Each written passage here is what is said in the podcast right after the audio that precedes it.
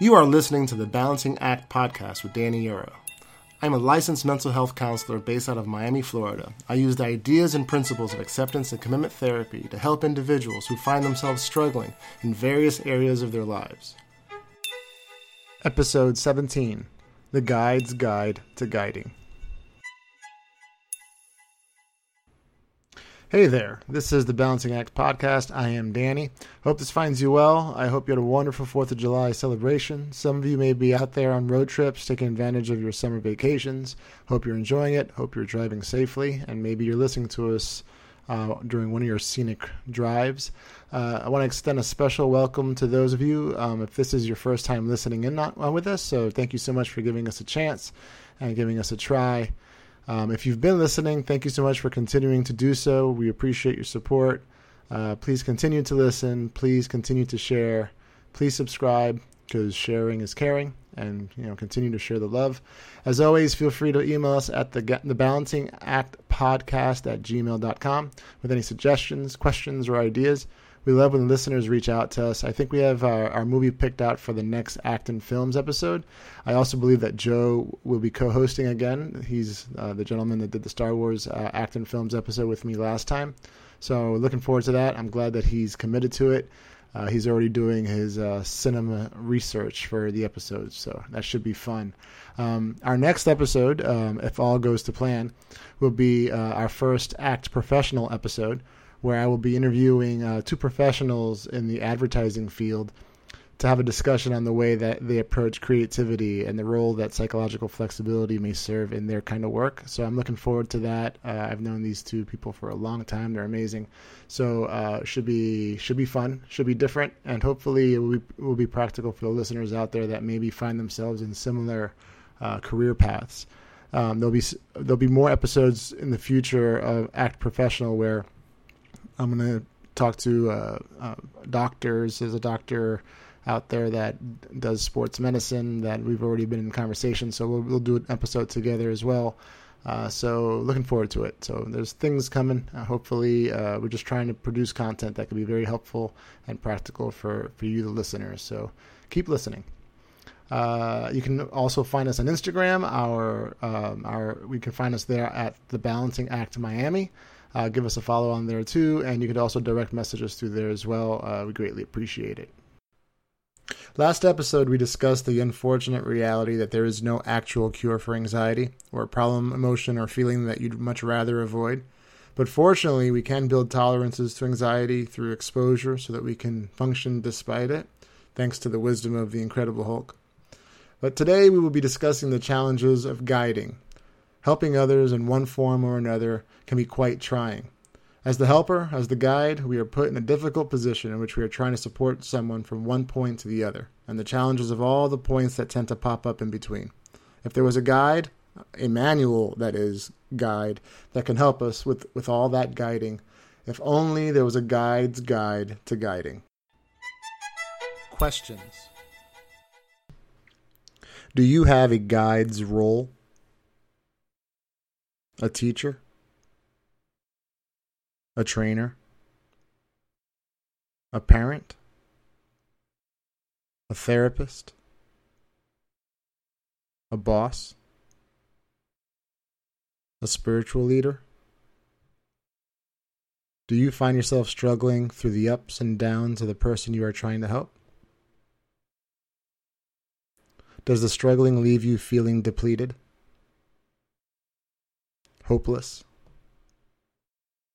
When the process stalls or hits roadblocks, do you look for escape from the responsibility of guiding?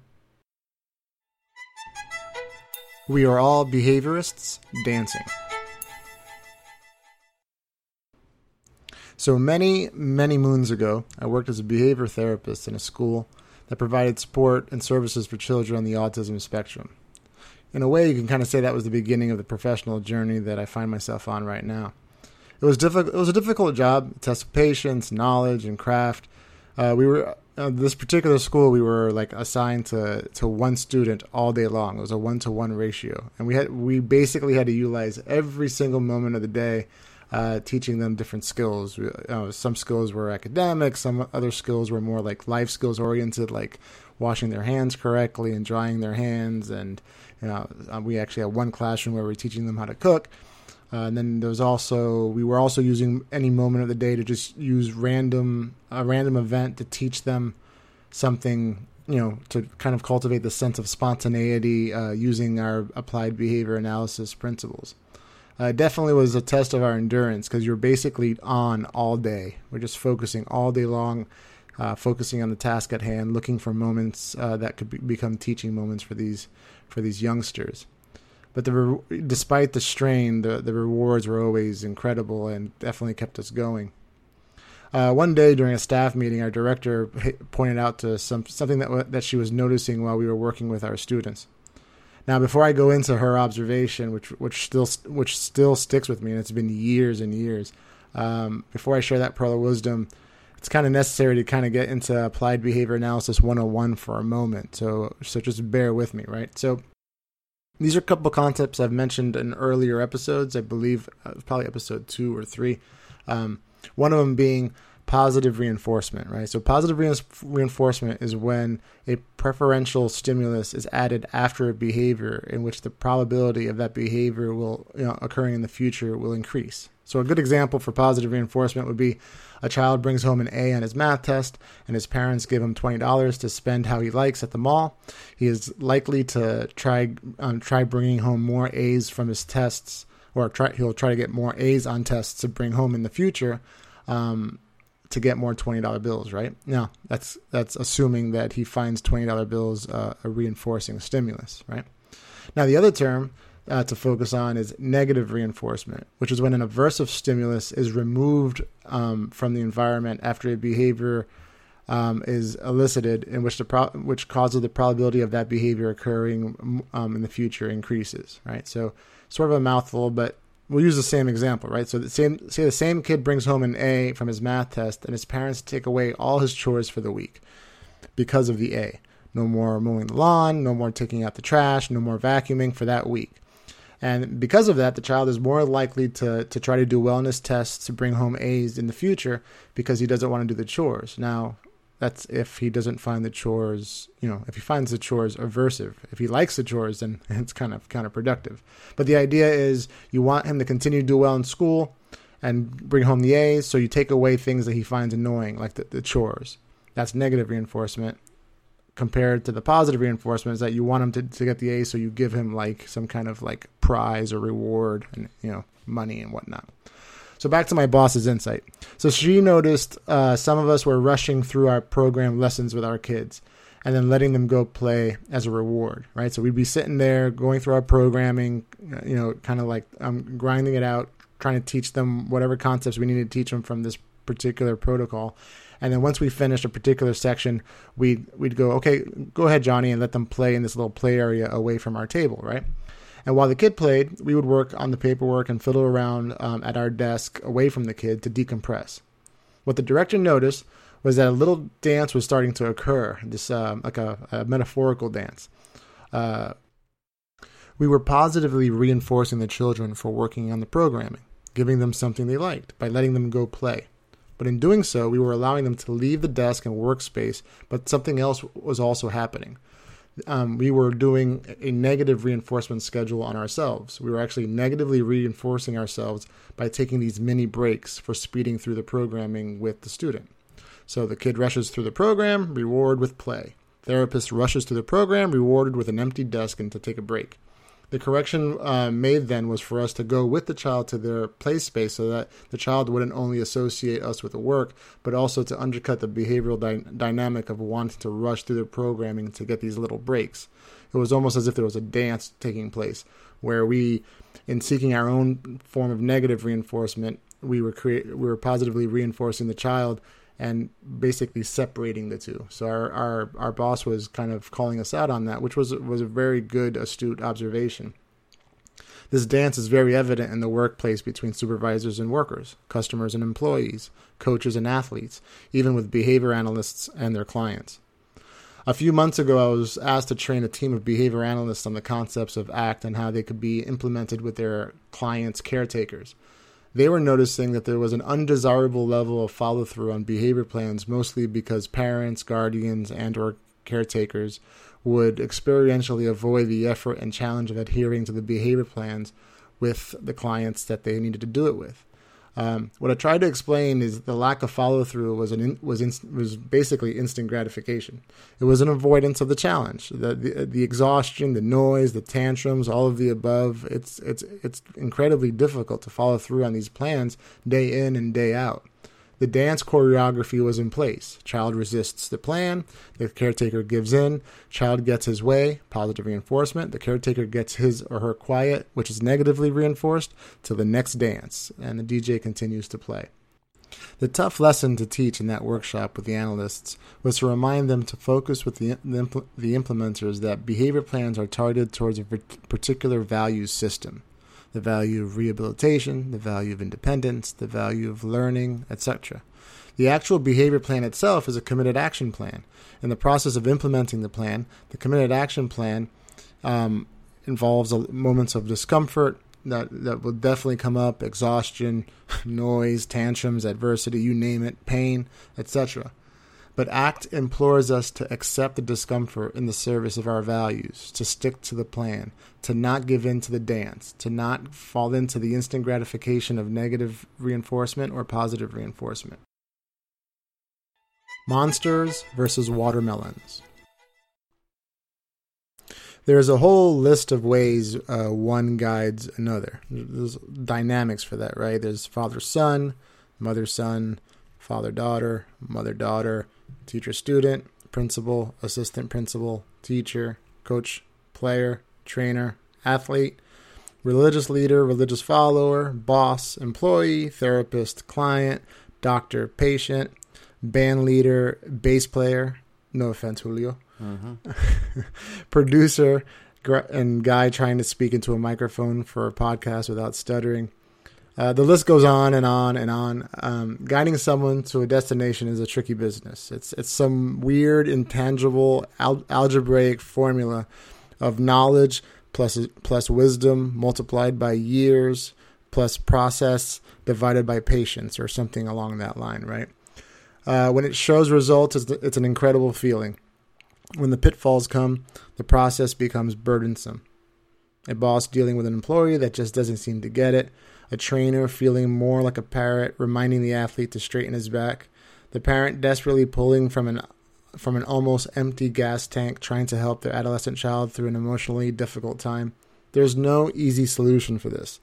Like last episode when we discussed that there is no cure, what we have to remind ourselves as the guides is that the guide's guide asks us to focus on the value of guiding. We may see the solutions, but what good is us seeing solutions if the one we are guiding doesn't see it? It reminds me of an anecdote in a book called, and this is really the title of the book. People always crack up when they hear it. The name of the book is If You See the Buddha on the Road, Kill Him. It's by Sheldon Kopp. A book I read a few years ago uh, because a client mentioned it, and uh, hopefully, I think that cl- that client still listens to the podcast. So if you're listening, you know who you are. The anecdote is about a traveler who's who's walking along the countryside, uh, and I'm I might miss a couple details because it's been a bit since I read the book. But the traveler is walking across the countryside and cuts through a part of the field uh, that's a, a part of a farm, right? So he's cutting through the farm to save some time, and he gets warned by the the residents of that of the farm area there to be careful that there's a monster amongst the crops. Overtaken by curiosity, the traveler decided to investigate who, what this monster is. He finds it, but it isn't quite a monster, it's actually a watermelon. The traveler tries to show the farmer that it's not a monster at all, but rather a very plump, very ripe, very refreshing fruit waiting to be cut and, and consumed. So the traveler gets the knife and he stabs at the watermelon, showing how non monster like this swollen fruit that's on the ground is. But the reaction he gets is not the one he expected. The reaction he gets from the farmer is the farmer freaks out, points at the traveler, and yells, Beware the monster killer! We forget an important principle as guides. We want to kill the monsters for those that we are guiding. When actually, the principle begs us to show them these monsters and hope they eventually see that they are just watermelons. To kill their monsters for them is instant gratification. It's an ego hungry for victory. It is a path to suffering. It's the dance. To guide, to show, and to allow those we guide a chance to ident- identify their monsters for what they truly are is a value driven process. It's a purpose driven path where the process is the reward and pitfalls are opportunities and not obstacles. Like I told the staff of behavior analysts a few months ago, we do this to help others in the direction of improvement. Every up, every down is part of the process. The whole process is the reward. If we look at ups as reinforcement and downs as punishment, we start avoiding the negative stuff. And our guidance gets tainted with experiential avoidance.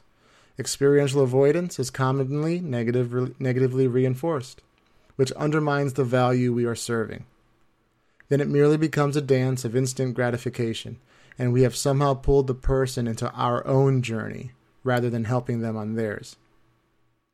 It will get tough. There will be storms, terrible storms. You will be tested. You will question. You will continue to question and wonder why things are happening this way. Why you are not getting the cooperation that you feel you deserve. Why you're even bothering. But remember, you are doing this for the purpose of guidance, for support, for accepting the pitfalls, and committing to the purpose, hoping one day they see the monster for what it is a watermelon. And now for the challenge, as I continue to challenge you to be an active participant in your own life. I'm not sure in what particular role you feel that you are guiding someone right now.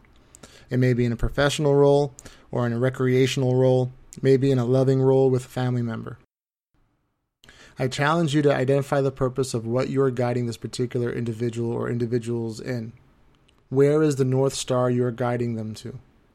And I challenge you to remind yourself that value driven road tends to be bumpy. They tend to be treacherous. They tend to not have instant gratification. But remember, the process is the reward. We guide because it's the higher purpose, and we accept the challenges it brings to commit to the plan at hand. At hand. Thank you so much for listening. I hope you subscribe. I hope you enjoy. I hope you share. And I hope this uh, this episode in particular has been helpful to you. Remember to email us with questions and or feedback and send us pictures of you listening to the podcast on your purpose-driven drives. We always appreciate those, but as always, do it safely. Do not put yourself at risk doing it. Um, also, emails ideas for future uh, Films episodes, and also for the Act Professional episodes. If you've got an idea or maybe a particular career path you're in that you would like an episode to be focused on, please send us that at the Balancing Act Podcast at gmail.com. Thanks to Julio, the producer that makes this a reality. Uh, this is the Balancing Act. I am Danny. I am thankful. Take care.